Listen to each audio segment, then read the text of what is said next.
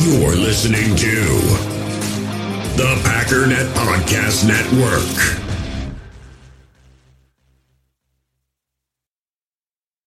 Why take one vacation with the family when you could take all of them? With Royal Caribbean, you don't just go to the beach. You visit a private island and race down the tallest water slide in North America. You don't just go for a road trip. You ATV and zip line through the jungle. You don't just go somewhere new. You rappel down waterfalls and discover ancient temples. Because this isn't just any vacation. This is all the vacations. Come seek the Royal Caribbean. Ships Registry Bahamas.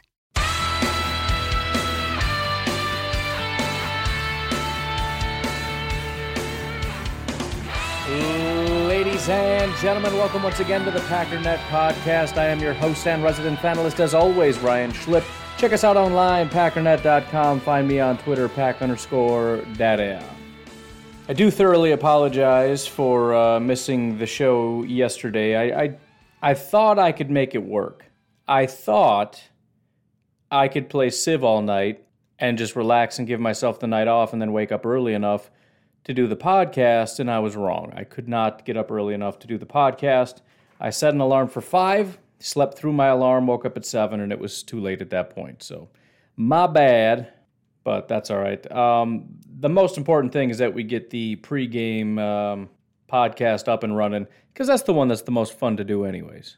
I do want to give a shout out. Um, like I mentioned, I did three different Bears podcasts. Uh, always have a lot of fun. It's it's at least my second time with all of them, but uh, the Bear Essential Podcast, Barroom Network, and Bear Report. All three of those, um, lots and lots of fun. If you just can't get enough of my uh, beautiful sultry voice, you can go check those uh, fine podcasts out. I always, like I said, I, I always have a lot of fun with those guys.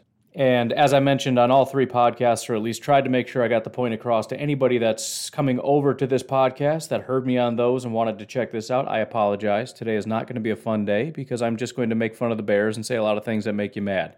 Just understand that that's how Sundays go. Sunday is all about let's forget about the possibility we lose because that's silly nonsense. Today, the greatest team in the history of the world, the Green Bay Packers, is playing the worst team to ever grace a football field, the Chicago Bears. And that's not necessarily the Bears, it's just whatever opponent happens to be in front of us. I enjoy it. I think it's great.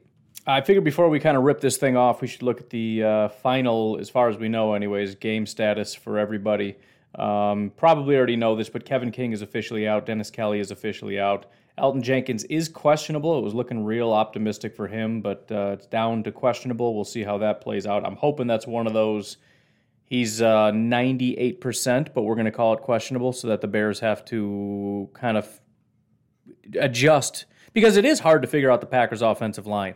Even if um, Elgton isn't playing, it's like, all right, I think I know the starting lineup, but you never really know with the Packers. But if you don't know if Elgton's even playing, then it's like, all right, we kind of know the offensive line if Elgton doesn't play. I mean, we've seen it, so we just assume it is what it was before, but I guess you don't 100% know. And then if Elgton plays, I mean, he's probably going to be a tackle, but maybe not. And then watch the Packers put him at guard just to spite the Bears because they probably didn't even prepare for that. I doubt they would do that. I'm just saying. Um, out for the Chicago Bears, Caleb Johnson, linebacker, JP Holtz, tight end.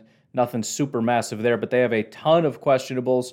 Um, Bears fans are mostly optimistic, uh, especially when it comes to Khalil Mack and Allen Robinson. They pop up on this injury report somewhat regularly, but usually soldier through and, and play the game. But Allen Robinson, Khalil Mack, both questionable. Uh, Allen Robinson did get back to practice on Friday. He was limited. Khalil Mack did not practice. So even if he plays, um, he's got a foot injury. He hasn't practiced all week.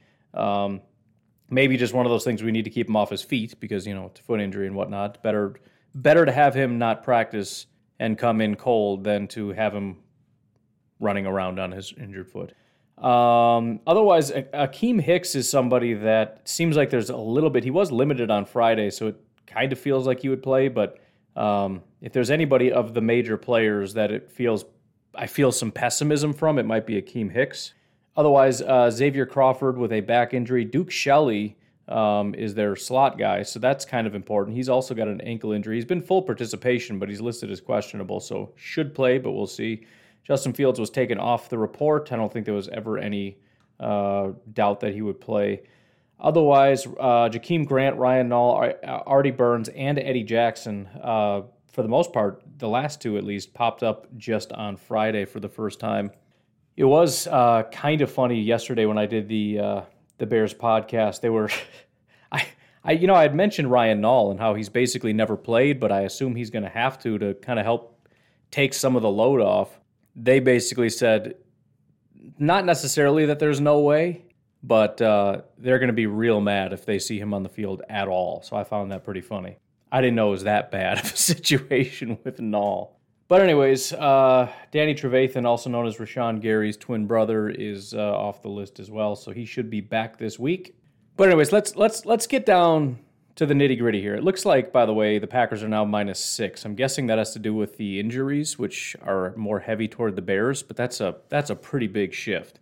Either way, there is a general fog over Packer fans right now. Not Bears fans. Every Bears fan I've talked to, aside from the obnoxious Twitter ones that I've talked to, has basically been like, look, I would love a victory. I, in fact, I would kill for the ability to have Justin Fields win against the Green Bay Packers. I mean, the whole thing would just be like an a, a, idyllic dream. And I understand. I 100%. I mean, let's just let's just take two minutes to be a Bears fan here just to picture how big this game is for them. It's not nearly as big for us. It has been 30 years of bludgeoning the Chicago Bears, and I, that's not hyperbole. 30 years of repeated bludgeoning.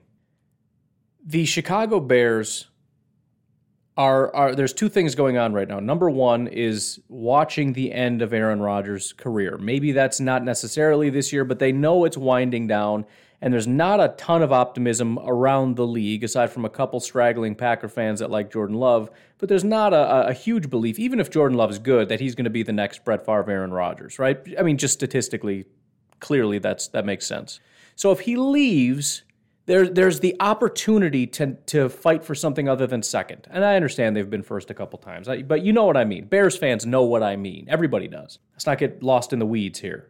Not only that, though, they drafted Justin Fields, who is somebody that they are unbelievably excited about. In fact, many Packer fans that listen to this podcast are furious with me because I spend so much time talking about Justin Fields. And, and, again, the only reason I do is because of how unbelievably unrealistic Bears fans have been about Justin Fields.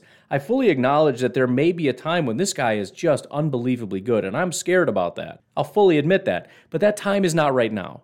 And but but that's the reason I've been talking about it. But again, the only reason I keep bringing it up is because so many Bears fans are so unbelievably excited about him. They can't even be patient enough to wait for him to be good before they declare that he is good the fact that they didn't bench Dalton and play him, and the fact that they haven't just cut him loose, makes Bears fans furious because it never even entered their mind that maybe he's just not ready for that. So the excitement factor is there. So so picture that. Chicago is they're already excited because they feel like maybe next year is the beginning of a new era. But what if it starts today? Again, we're, I, I just want to be in their shoes for a minute. Just, just give it a couple minutes, just to understand the magnitude of this game. Even though a lot of Bears fans are just hunkered down thinking this is going to suck, there's still that feeling of if if Justin Fields beats the Packers, if if and if we get real crazy here, and I even posed this on the Bears podcast yesterday, if Justin Fields is able to outperform Aaron Rodgers because of the Bears defense or whatever, and the Packers go on to win that is just going to set I mean that is going to be the greatest thing that can happen for the Chicago Bears, at least until it all comes crumbling down because the Bears are poorly managed and they can't build a team around Justin Fields and the whole thing. But aside from all that in the future, this will be I mean, we joke sometimes when we say, like, oh, yeah, that's your Super Bowl. Literally, this is going to be, as far as many Bears fans in their entire lifetime, any Bear fan that's like my age or, or maybe a year or two older that would not remember the Bears the uh, 85 Bears. This is as good as it gets. This is as good as it's ever been because of what it symbolizes. So, again, understand how big this game really is. Even if they're 90% thinking this game is just going to suck, and if we can just, you know, inch out a win here, that'd be great. Make no mistake, if they find a way to win, it's going to signal to them, and not just them, you're going to hear it all over the media. The media that has been pumping up Justin Fields since day one, who's done nothing yet. He hasn't even done anything, and they're in love with him. I still say the, the, the one of the funniest things I've ever heard. They had one of the announcers, one of the games I watched, I don't know if it was last week or the week before. Oh, I think it was against Cleveland, actually, because it was just he was getting eviscerated and didn't do anything the whole game. They praised him for what a great job he did recovering one of his own fumbles. I mean, it's it's that level of pathetic that the media is going to to praise Justin Fields and how great of a football player he is, despite the fact that he just hasn't done anything. He's done nothing. He's been at best mediocre. And that's that's me being generous saying that he's been mediocre up to this point. It's been kind of a disaster. Not the defense, the offense. It's a it's it's the 30th ranked offense. How much credit can you give a quarterback on the 30th ranked offense? Well, it's not the quarterback's fault. Okay, well, you love your running back and you love your wide receivers, so whose fault is it? You're telling me you're 30th with a great quarterback, great wide receivers, and great running back because your offensive line is that bad? Come on, man. Come on, man. It's a little bit your quarterback, isn't it? It's a little bit your quarterback. And again, that's fine. That's fine. I get it. But it's a little bit that guy, isn't it? But uh, but but but again, the the the hype will get ramped up. I mean, I to 12, let's just say. It'll get ramped up to 12 if the Bears win this game. If, if the Bears win the game and Justin Fields is mediocre, he will be the next Pat Mahomes. I promise you. And if they don't say Pat Mahomes, they'll say Russell Wilson or maybe somebody that's a little bit more his style of play. He's kind of a Russell guy, right? I guess, Mahomes kind of makes sense too. He's not Lamar. He's not that athletic, but he's athletic. I don't know. I, I, I, I don't know. Russell probably seems more like a comp to me.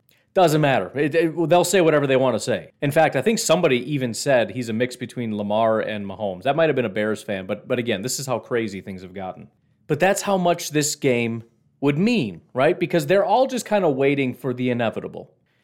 Here's the flip side of that. And again, there's there's really no way to fully crush their dreams because a lot of Bears fans have resigned themselves to next year's when things will get better. You know, Rodgers will be gone, theoretically, right? It's whatever and Justin Fields will be in year two, and that's when this thing will explode. But we can maybe get him halfway there. We can get him halfway to not just the crushing realization that this year is not our year, but maybe it's just never going to happen. Because here, let me let me lay out another scenario for you, Chicago Bears fans. One that's not quite as as fanciful and magical and beautiful. Let's just leave aside the whole part where Justin Fields was a panic pick by a, a couple of guys that are worried about if we don't find a quarterback to play for this team, we're going to get fired. And he fell for a reason. And let's just forget all of that and the fact that he was taken after a lot of the guys that are also playing like garbage. Let's let's just assume Justin Fields is good. Let's say Justin Fields is Deshaun Watson. I mean, as a player, right? Better human being and good player, right? And Deshaun is phenomenal. I mean, real good. The problem is the Texans are so trash, it didn't matter. And what was so bad about the Texans? Well, I mean, they had J.J. Watt, and at times they had some pretty good defenses, but the offensive line was terrible. They did have the best wide receiver in the league, which you guys don't have, which kind of stinks. But outside of that, depending on what year we're talking about, it was pretty bleak.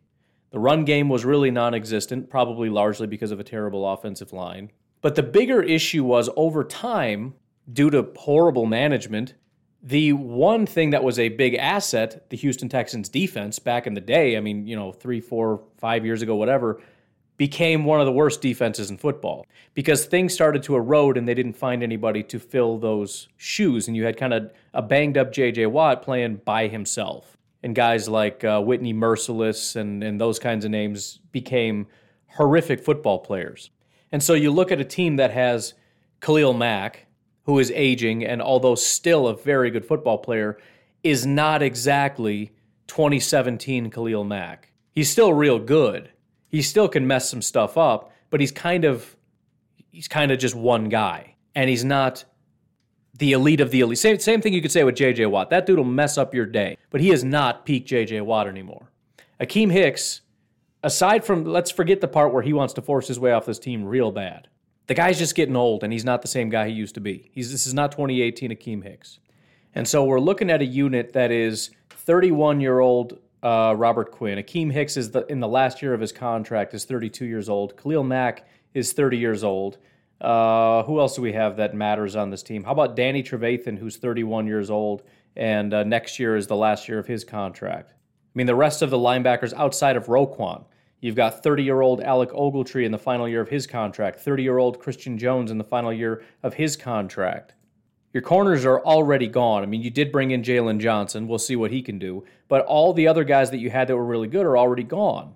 Duke Shelley, you just drafted, but he doesn't seem to be the greatest football player. Eddie Jackson, you guys gave a ton of money to. He hasn't been getting it done. Tashaun Gipson is 31 years old. He's in the final year of his contract.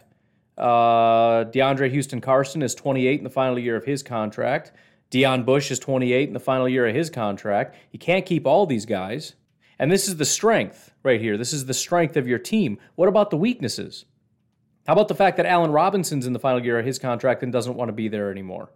Jakeem Grant, Marquise Goodwin, Breshad Perriman, uh, Damiere Byrd, all of them are free agents next year. Tight ends Jimmy Graham, J.P. Holtz, and Jesse James, all of them outside of Cole Kmet, who's proven nothing, are free agents next year. By the way, you got to pay some of these guys some serious money. Guys like David Montgomery. He's proving to be one of the better players on this offense, one of the things that makes it go, right? That's what you guys have learned. This is a run first football team. All right, well, David Montgomery's about to get paid. How about this entire offensive line? Guys like James Daniels. He's only 24. You got to pay him, right? How much do you think James Daniels is going to go for? Probably more than you're going to want to pay him, but you can't let him go. How about 39 year old Jason Peters? 39. You going to sign him again? Because because you got Germain Ifedi and Elijah Wilkerson are both free agents after this year. You, who That's three offensive tackles, all of which, by the way, are playing. It was Jason Peters and Germain Ifedi, both free agents next year. Germain Ifedi went on IR, and now Elijah Wilkerson is filling in in that spot. You got to pay him, right? Are you going to pay Akiem Hicks and Allen Robinson and David Montgomery and Elijah Wilkerson and Germain Ifedi and James Daniels and Danny Trevathan and Tashaun Gipson? No, you're not. Just like you've been purging corners that you desperately need, you didn't want to get rid of those guys, you had to. And you're going to have to do that again. And, and the point is, like all teams, same thing I've been saying about the Chiefs for a while. Ask anybody that's been listening to this podcast. I said the Chiefs are going to start deteriorating. And the reason that I knew that is the second they got rid of John Dorsey, the problem is you got to find somebody that can do as good of a job as John Dorsey. It's great that John Dorsey built that team by himself by drafting those key pieces. He built that team and made it what it is. He also built the Browns and made them a contender. The fact that that guy can't hold down a job, he must be the most miserable human being on earth. So one reason I'm worried about the Lions.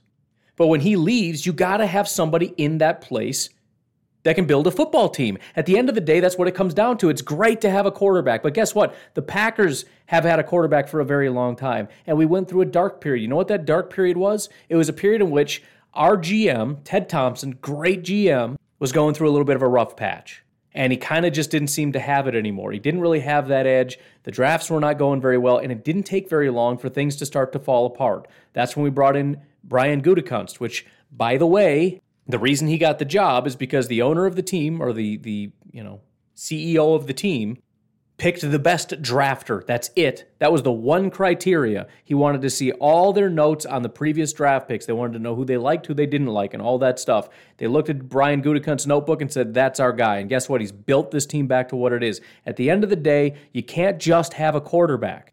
Quarterback is incredibly important. A head coach is incredibly important.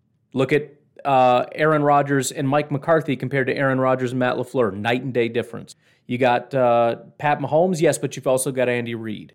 You got to be able to complement this guy with proper coaching, proper play calling. And you guys already know you don't have that with Matt Nagy. And that's fine, but you still have to find that. The point is, you're so far from home. The idea that we're just going to coast down and take over the division, why? Why do you think you're going to take over the division? Because even if we lose Aaron Rodgers, and even if Justin Fields is better than Jordan Love is, we have the coach. We have a great play calling and innovative play designer. We have a GM that's done a great job building a roster. We have youth all across our, our rosters offense, defense, special teams.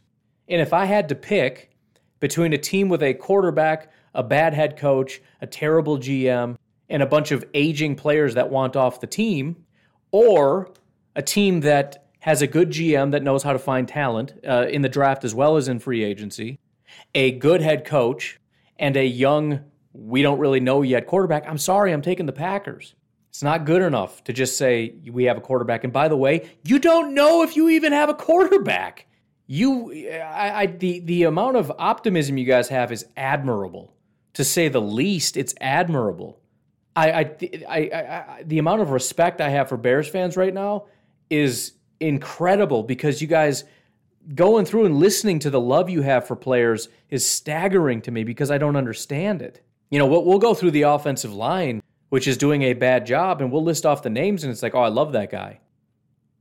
Packer fans could learn a lot from Bears fans. I hate to say it, but it's true. Because we've got guys that are good football players that make mistakes once in a while, and we hate them. Hate them. We, we had a reliable, decent tight end for many years that made one mistake in the playoffs and was getting death threats. And granted, Bears fans would probably do that too, but I mean, it, it, it doesn't matter. Rashan Gary has done nothing but come in here, love this team with everything that he's got, do nothing but work as hard as he possibly can, and half this fan base cannot stand the guy. I think I think most there there are several players on this team that non-Packer fans have more respect for than Packer fans do. So I admire the respect you have for some of these guys. But I'm sorry to tell you, there's a reason you guys don't win football games. And it's not because you have a great roster. And it's not because you have a great head coach, which you know. And it's not because Bill Lazor is the greatest offensive mind in football. And it's not because you have a great GM that's done a great job drafting and all that stuff. It's because you don't. And I'm sorry, it's not just that we've had terrible quarterbacks. That's a big part of it. And yeah, in 2018, if you had a better quarterback, you had a real shot because that defense was once in a lifetime, but that defense is gone. That defense is long gone. You have a good defense now, but there's a lot of teams with a good defense. I mean, uh, uh, just based on points, you guys are seventh, which means there's six teams with better defenses. And uh, there are not six teams with worse offenses, which means pretty much every single team with a worse defense, with the exception of maybe one, is overall better than yours. So a really good defense is not enough. And even if, even if you guys had the number one defense in football, and maybe you'll get there, it's not good enough if you're 30th. And I'm very sorry to tell you, you're not 30th with a good quarterback. You're not. And, and, by the way, I would be happy if you were, because that would just prove my point even more so. A quarterback isn't enough. And and and it, just just take a minute and think about this. Forget the fact that I'm a bitter Packer fan, right? Just set that aside. You can hate me now, but when you lay your head on your pillow tonight, think this through for just a second. What is it that gives you hope? Really think about that because I know Justin Fields does, but but really think about that. Think about the roster from top to bottom. What is it that gives you hope? What which part of this team gets you the most excited? From top to bottom, how, how does this work? Because it's not just 2022 we got a shot, right? Because you don't want to go to becoming an all-in football team, right? I mean, that's where the Packers are because we're we're theoretically because of Aaron Rodgers at the end of our rope. You should be setting up a team that is good for the next 10 years. How do you get there? What's the plan? Right? Because again, if this is just about in 2022, we're going to go all in, spend all the money, ruin our future cap to go and win in 2022, that's crazy. But if that isn't the plan and we're going to play it cool and we're going to slowly build this the right way, how does that play out in your mind? Are you going to rebuild this offensive line from the from the top down? Are you, you going to get brand new wide receivers? I know you got Mooney and Mooney's solid. I, I'm not going to argue with that. Maybe to the degree that he's good, we could debate, but probably wouldn't anyways. I like Mooney. I think he's a good football player. Do you really think Allen Robinson stays? He doesn't want to be there.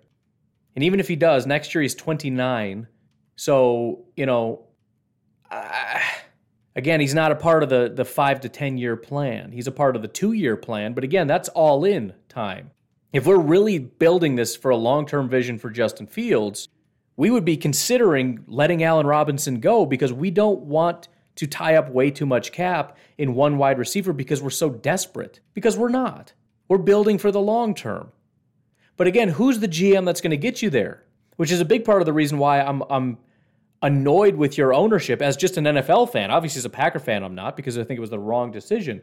As just an NFL fan, I'm annoyed that you didn't fire the GM because you're allowing this GM to make decisions that are going to impact the next several years of your team that the next GM, who hopefully in your case is competent, has to deal with. And in some cases, might have to fix. And that means tearing some things down. And if he doesn't, then he's he's not really serving the purpose of him coming in and fixing the team. Because if if if he comes in with the condition that you can't just tear this team down because I want the team to be good, okay, well then I can't get rid of the dead weight. I mean, are you telling me I can't get rid of Akiem Hicks? Are you telling me I gotta I gotta pay him or what? Because if I'm a GM and I'm coming in, I'm Robinson is gone. Breshad Perriman and Marquise Goodwin are probably gone. Maybe Marquise we can bring back kind of cheap, but Perriman is one of those journeymen that's um, maybe at this point he's making nothing. I don't know, but we can't just keep paying. These are all free agents, which by the way, again, Ryan Pace just completely botching everything. He, he went the same way the Ravens did for many years. Every year we just bring in piles of new free agent wide receivers, and it just it never really worked outside of Allen Robinson, obviously. But again, that was like his one move, and it's like, all right, let's do this every year. Let's bring in Jakeem Grant. Let's bring in Marquise Goodwin. Let's bring in Breshad Perriman. And there were several others before that. I'm, I'm blanking on who exactly they were. Who was that speedster out of Atlanta that you guys had for a while? So, so I guess in summary, before we go to break, here's what I'm saying. This year, despite the optimism, is not your year. Although this may also at the same time be your best chance. Although it makes absolutely no sense, I think you might need to start adopting an all in strategy which would make sense because Ryan Pace knows he's about to be fired if he can't continue to win some games. And you guys have been winning a few games, but you're going to have to push in a little bit harder, I think. And ultimately, it's not going to work and you're in a lose lose situation.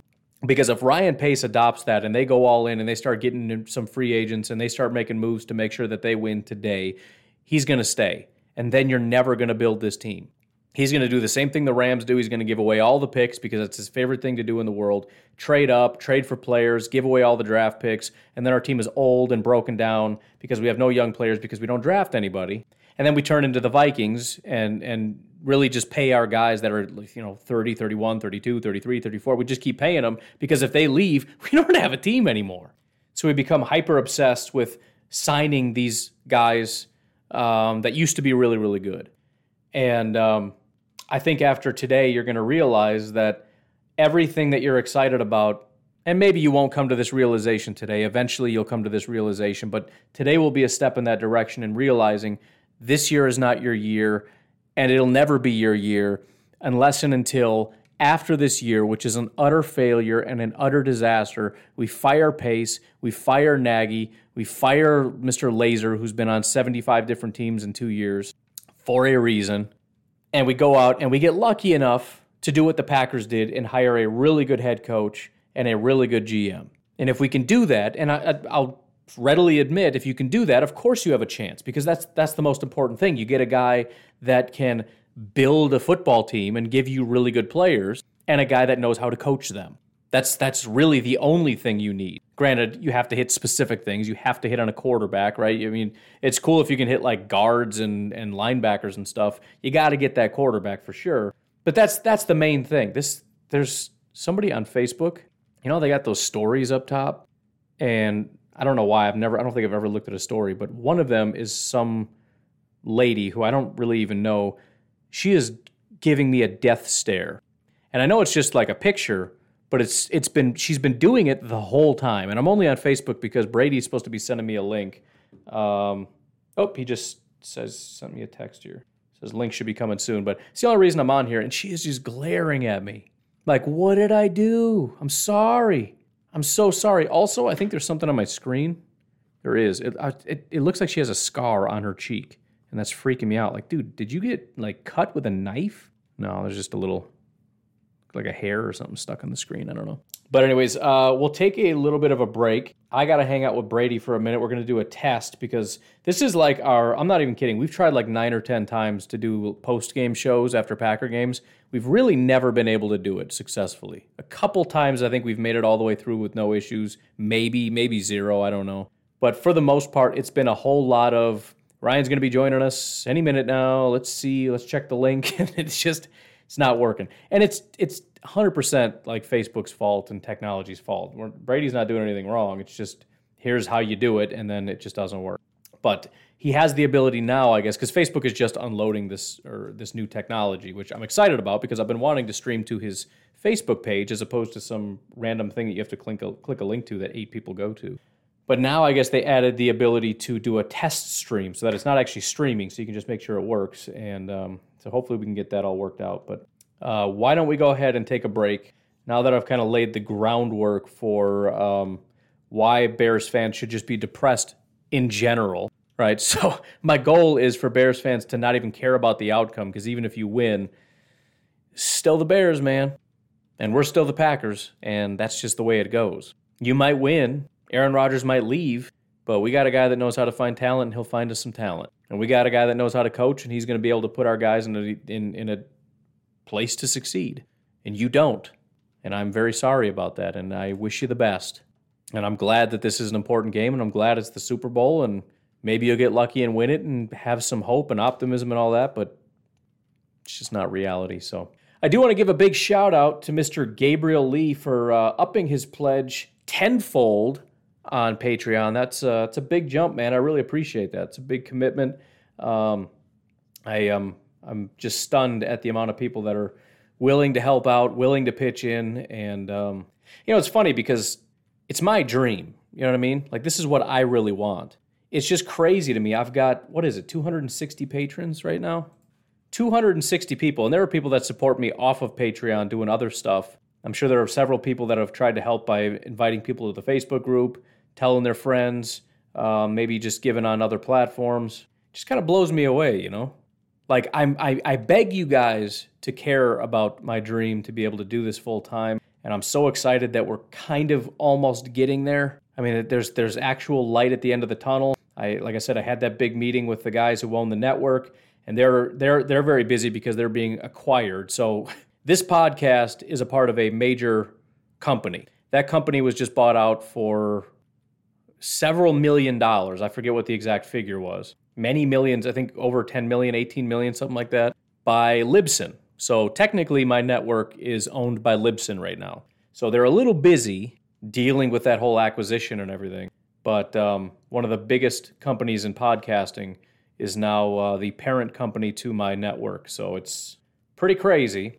And um, so again, I, I, had the big meeting saying, look, I know you're busy, but you have to pay attention to me and you have to find me advertisers and you have to make me money. and, and that's just the way it's going to be. And I will pester you and annoy you every day unless and until you make that happen. And it's kind of working a little bit. And I'm not usually that guy, but fortunately, I work in a field where people do that to me all the time and I hate it but it really is effective. They will not leave me alone and they will bother me and pester me. And the more things don't get done, the more they ramp up the heat. And what that forces me to do is start coming down on other people. Cause usually I'm like, hey man, like it's it's no big deal, but like they keep bugging me about it. Can you can you figure it out? And they're like, yeah, whatever. And then when everybody starts getting upset and they start getting my boss involved, that's when I pick up the phone and call them and be like, if you don't fix their problem now, I'm gonna flip out. And it's not because I'm mad, it's just dude, I'm getting in trouble because you're dragging your feet. I don't think so. So I, I, guess the point is, I've gotten a little bit better at, um, I don't know, being a jerk. I guess I don't want to be a jerk, but at the end of the day, not that anybody cares about this stuff. People care about themselves. And I don't mean to say everybody's selfish. It's just you you're you have your own things to do. You have your own task list to do, and you're not even going to get through your own task list of things that you need to get done. And uh, at a certain point, when you have people in these kinds of environments, you have to kind of make people care about your priorities and say, I know you're caring about your own stuff. I'm going to make you prioritize me now. And that sounds bad, but you're just not going to get anywhere if you don't if you don't do that because nobody cares. Aside from the 260 people, nobody cares. They're too busy. Got to make them care. I don't know why I do the Biden whisper. It's such a weird thing, but I do it too. It's what you got to do because if you don't do it, then it's going to be crazy. Is anybody even here anymore? Thank you for joining me on Patreon, patreon.com forward slash pack underscore daddy. We'll take a break and we'll be right back. Hey, US Cellular customers, I've got good news, so don't hit skip forward just yet. I'm talking about their special customer event, Us Days. What's Us Days? It means exclusive offers just for their customers, just to say thanks, like up to $1,200 to upgrade to any new phone. No, I didn't just misread that. That's up to $1,200 off. They must really like you. Us Days at US Cellular, exclusive offers just for you, just to say thanks. Right now, US Cellular customers get up to $1,200 to upgrade to any new phone. Terms apply. Why take one vacation with the family when you could take all of them? With Royal Caribbean, you don't just go to the beach. You visit a private island and race down the tallest water slide in North America. You don't just go for a road trip. You ATV and zip line through the jungle. You don't just go somewhere new. You rappel down waterfalls and discover ancient temples. Because this isn't just any vacation. This is all the vacations. Come seek the Royal Caribbean. Ships Registry Bahamas. Hey, it's Kaley Cuoco for Priceline. Ready to go to your happy place for a happy price? Well, why didn't you say so? Just download the Priceline app right now and save up to 60% on hotels. So, whether it's Cousin Kevin's Kazoo concert in Kansas City, go Kevin, or Becky's Bachelorette Bash in Bermuda, you never have to miss a trip ever again. So, download the Priceline app today. Your savings are waiting. Go to your happy place for a happy price. Go to your happy price, Priceline. With threats to our nation waiting around every corner, adaptability is more important than ever. When conditions change without notice, quick strategic thinking is crucial. And with obstacles consistently impending, determination is essential in overcoming them. It's this willingness, decisiveness, and resilience that sets Marines apart. With our fighting spirit, we don't just fight battles, we win them. Marines are the constant our nation counts on to fight the unknown. And through adaptable problem solving, we do just that. Learn more at marines.com. All right. I never know when I go off on these tangents if this is like a tangent that people are going to be like, that was a good tangent, or like, what is what is happening right now? I don't know. I just tell you what's in my brain, man. Sometimes what's in my brain is interesting, sometimes it's not, but I'm going to talk about it anyways. I'm sure there's at least two people out there that heard that and are like, you know what? He's right. I got to start pushing people a little bit more. Unless, unless, now don't don't misunderstand me. I'm not talking about your wife. Don't do that. This is for business only. Because those people, it's fine if they're mad at you. You got to be okay with people being mad at you, not your wife. If, if you got that impression, get that out of your head right now. Happy wife, happy, happy life is the most true statement I've ever heard in my life. I was that guy when I got married that was like, I ain't gonna have somebody boss me around. Ain't gonna tell me what to do. I'm my own man, blah, blah, blah. Pfft. Miserable miserable. You're just going to do what you're told, and that's it.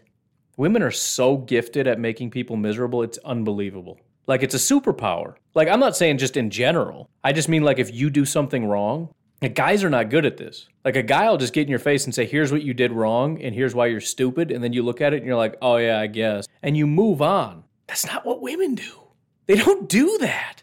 They make you hate your life for a really long time, every day, the anxiety of it all, the stress. And then you just get to a point where you get broken, like like house trained, where it's like, uh, I'm not to do that. Nope. I'm not answering that in the way that I feel like I should. I'm happy right now and I want to stay that way. It's crazy. Some more advice for for the uh, the young folks out there. You be your own man in other ways. I'm my own man on this podcast, right? And that's I get to do whatever I want. It's great. Maybe that's why I like having a podcast. My rules. Haha. That's why when people message me, they're like, you shouldn't do this anymore. It's like, guess what? I'm going to do it even more now because it's my podcast and I do whatever I want. I literally can come on here on a Wednesday and just talk about aliens for an hour and then say, have a great day, bye bye, if I want to, because I can do it if I feel like it. But that's not how marriage works at all. Be your own man when you figure out which direction you want the stripes to go on your lawn when you mow the lawn. That's that's up to you. You want to go like up and back and then do a diagonal the next week? Go for it, man. Probably looks sweet. You want to put a little tapatio on those tacos? Mix it up? Maybe a little cilantro, no onion? Pff, whatever you want to do, man. They're your tacos. Anyways, you get the point. I'm just trying to save a young man's life. That's it. That's all I'm doing. Before we get into the nitty gritty of everything, the um, you know matchups and whatnot. I want to highlight one thing in particular. Do you remember how bad the Steelers were?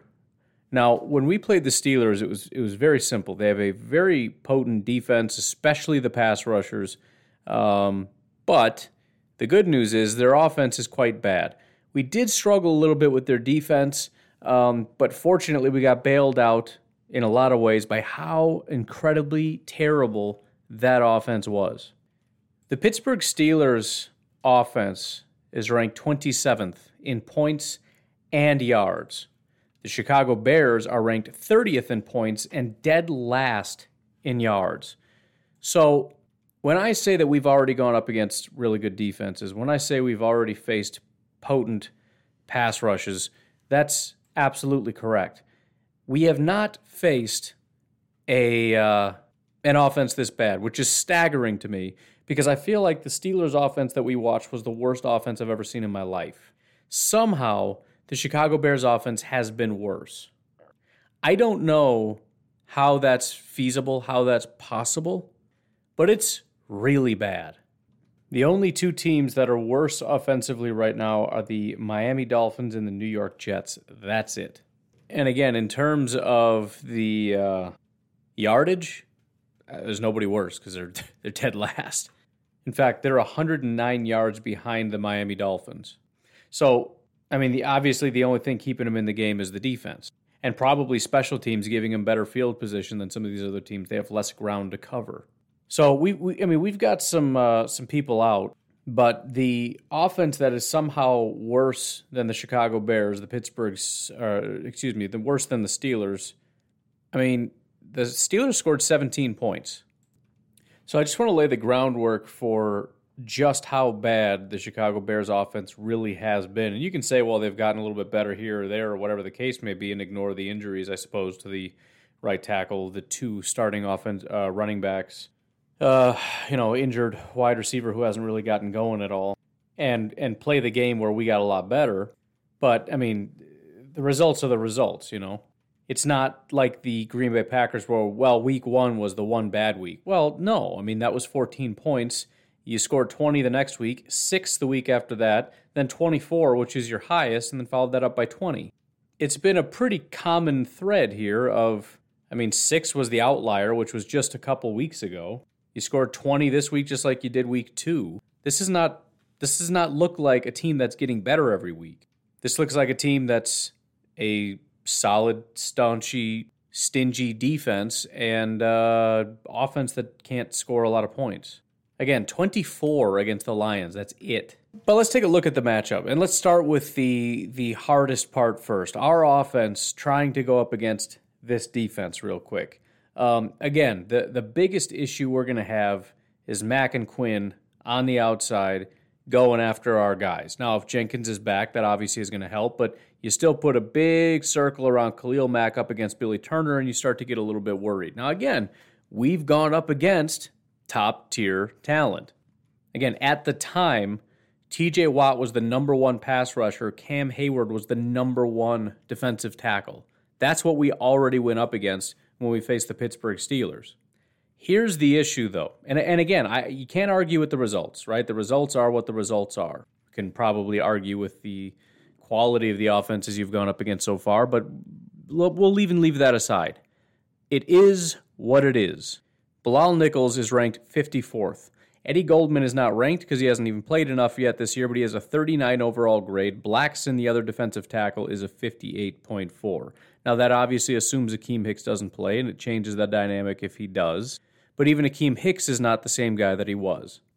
Beyond that, Roquan's got some athleticism. That creates problems, right, in terms of trying to get out to the outside.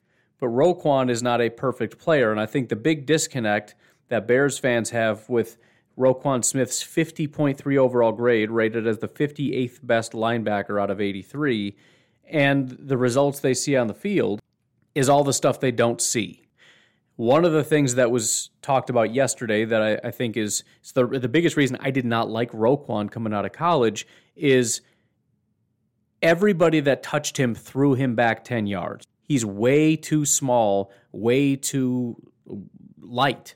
I said uh, any linebacker that goes head to head with a quarterback and the quarterback drives you backwards is not a linebacker that I want. That's Roquan. And so they see same same thing with a lot of these really fast athletic linebackers. You see the highlight reels. You see them sprint across the field and break up a pass or go from one sideline to the other sideline and blow up a running back trying to get to the outside. You see all that and you think this is a special kind of player and that's true. But what you're not seeing is the fact that that 10 yard run only happened because Roquan can't get off a block. You don't always know when things go well why they go well. It's not like you're going back and saying who was responsible for that. Especially on a running play, you usually just throw your hands up and go, "Oh, come on, guys." Now, if you want to go back and analyze the film, then that's that's a separate issue. But I know for me personally, when you're watching the game live, unless they go on an in depth replay and you kind of look at it and go, oh, it looks like that guy didn't hold his gap or whatever the case may be, you're not really seeing it. Here's the thing one of the things that the Packers have been able to do quite well that's been pretty effective is throwing to the running backs in the flat. Roquan is the kind of guy that's going to be able to get there, but here's the thing I'm wondering about. Roquan in the flat trying to make a play against AJ, AJ Dillon. He's got the speed to get there, but is he going to bring him down? I wouldn't mind that matchup. Let's try it and see how it goes. In addition, the cornerbacks. Again, Johnson has done a decent job. He's actually ranked right now as the 10th best cornerback in football. He's a second year guy. Uh, was he a second or third round pick? Uh, second round pick. And he, he's having a good year so far. Davante Adams is the number one wide receiver in football. And you got a couple of safeties right now that out of 84 safeties are ranked 74th and 79th. This is one of the worst safety duos in football right now. They're not offering a massive amount of help. And so this is a different kind of a dynamic. It's a different kind of offense that does a lot of different things in a lot of different ways. And if you have weaknesses, they can exploit it. That's what makes the Packers offense good is that they're so multi-dimensional that whereas if if your if your offense does one thing really well, let's say it's just like the Bengals who they played, where you got a quarterback playing at a pretty high level and you got some talented wide receivers and, and whatever, right? You, you can attack that a certain way. And if it doesn't work, then, I mean, if it doesn't work for the offense, then you're kind of just doomed. If you're so unidimensional, maybe the Bengals are a bad example because of Mixon. I think he played in that game. You're going to have a hard time against the Bears. However, the Packers are not. Just Davante has a lot of ability. Davante can be a slot receiver. He can be a traditional X receiver running just quick routes. He can be a deep threat. We've also got Randall Cobb. He hasn't been massively explosive in every game, but based on how good he was just in one game so far and, and his ability to be at least somewhat decent the rest of the weeks, is rated as the 12th best wide receiver in football right now. We've also got a handful of guys that have not really broken out yet. Allen Lazard, this is pretty shocking, is rated 101st out of 106 wide receivers. He's one of the worst, lowest graded receivers in football right now. I don't expect it to stay that way. I don't know why he's off to a slow start. I don't know exactly what's going on with Lazard, but I fully anticipate him getting much, much better. Same with Tonyan, who is 55th out of 70. He has not had a massive impact, but he is. These are two guys that Aaron Rodgers really likes and he really trusts. And they've been able to get by with no MVS, essentially no Lazard, and no Tonyan and and one game of Randall Cobb. Otherwise, it's been Adams and a couple running backs. And again, whether they can run the ball with speed and agility with Aaron Jones or power and decisiveness with AJ Dillon.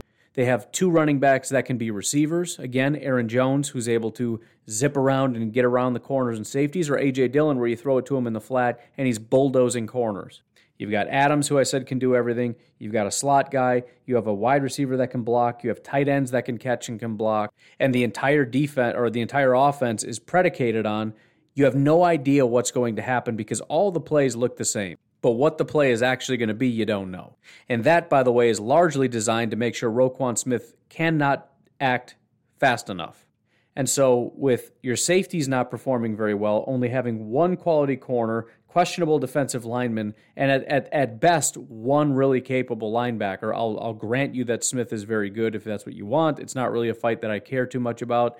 If you want to say that PFF is not only wrong, unbelievably wrong, and that Roquan is maybe the best linebacker in football, they think he's on the lower end of that, that's fine. I haven't watched his tape. Presumably you have. You draw your own conclusions. The point is, there are weaknesses on this defense despite the production.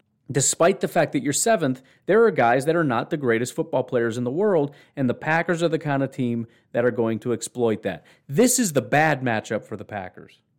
The good matchup is when the 30th ranked offense, 32nd in terms of yards, dead last, has to go up against our defense.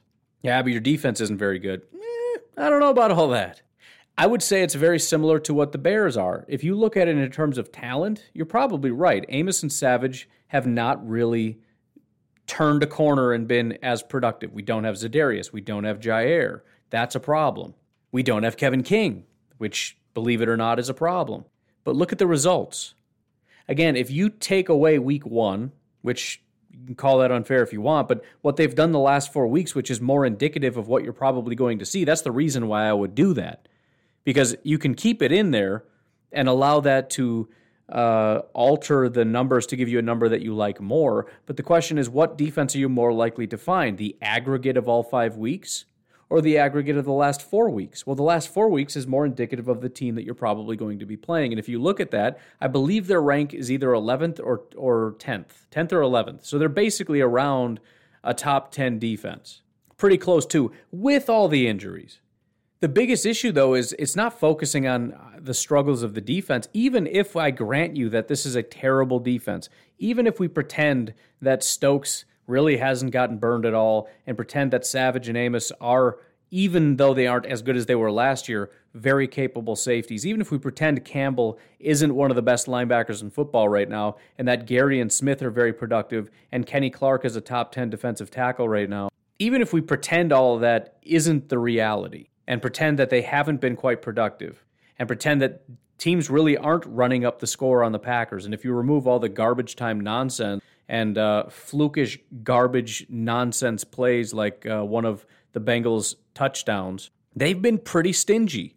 But even again, if we just remove all of that, say they're terrible, they're horrible, they can't do anything, what are you going to do? You got to be able to move the ball. How are you going to do it? This is a team that has come to the realization last week. Lazor took over, right? Laser, Blazer, the whole uh, American Gladiator family. They took over the Chicago Bears and they said, listen, I, I know how to make this work. And he was right. They did. They found a good plan. You know what the plan was? Take the ball out of Justin Fields' hands, who was ranked 33rd out of 35 quarterbacks, and run the ball a lot. And again, the star running back is on IR. The number two running back is now on COVID IR. He's not going to be playing this week. And the other running back who is there, uh, Mr. Herbert, is a guy that is not going to be taking a heavy load. I think combined they were over 30 carries, like 34 carries, something like that, by the Chicago Bears.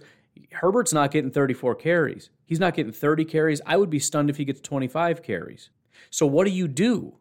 Do you just scrap everything? Do you just laser again? He figured it out. He figured out how to make the Bears work. Do you just get rid of all of that and say, you know what? We're going to have to turn this around. You're going to have to sit in the pocket and throw and distribute to Mooney and Robinson, and that's how we have to beat the Packers and this team that's actually done quite well defensively, and and to be able to keep up with the Packers rather than grinding down the clock by running the ball over and over again, grinding down the defense, taking the ball out of Aaron Rodgers' hands. Instead of doing that, I got to trust you to stand in a shaky pocket and distribute the ball to a team that's actually been quite good in terms of takeaways.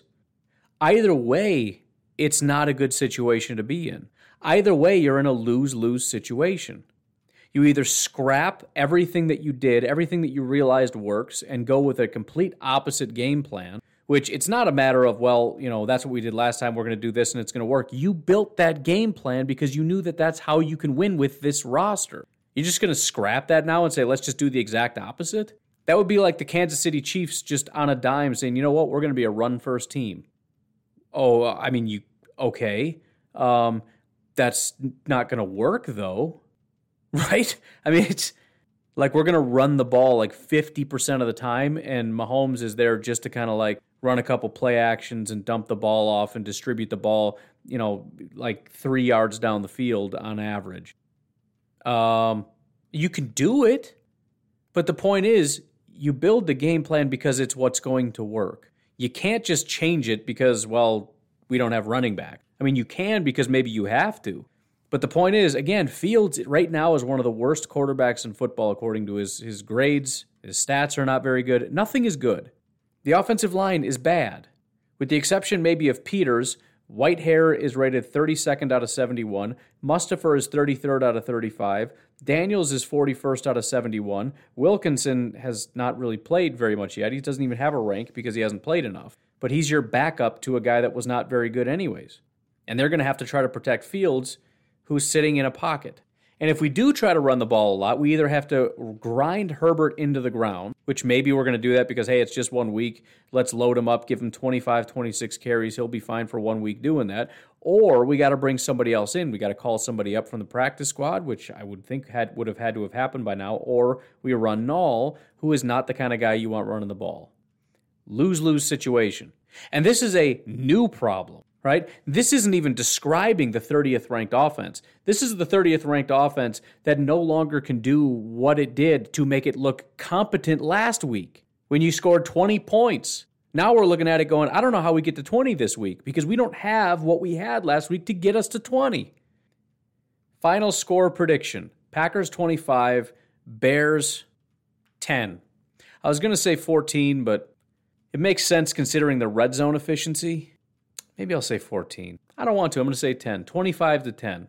There might be a garbage time touchdown that gets them to 17 or some flukish halftime thing, but I think they should be less than what the Steelers were. 14 does kind of fit right, doesn't it? Doesn't matter. Whatever. 25 14. Who cares? Doesn't matter. Point is, it's going to be a bit of a, a shellacking. And although it may be nerve wracking at first, and maybe the Bears even get the first touchdown, I don't know. That's usually what happens is, is the other team comes out hot we start to feel very inadequate, like this is not good. Then, when the second quarter rolls around, that's when the Packers load up all their points and then just kind of coast for the rest of the game. 25 14 is your final score prediction, or 25 10, whichever one suits your fancy. Don't really care. You can call it 25 17. But that's what we got. I'm going to leave it at that. You folks have yourselves a fantastic Sunday. Join me tomorrow for Victory Monday, where we celebrate the game that was and the glories therein. I don't know why I said that sentence, but you folks have yourselves a great day. I'll talk to you tomorrow. Bye bye.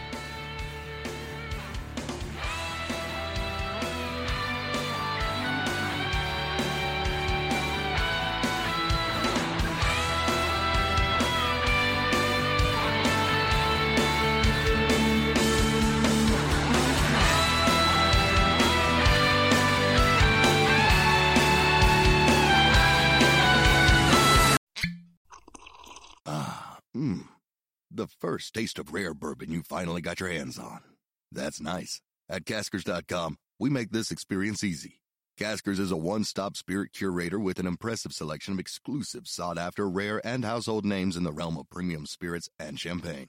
Discover the top flavors of the year now by going to Caskers.com and using code WELCOME10 for $10 off your first purchase. Get $10 off your first purchase with code WELCOME10 at Caskers.com.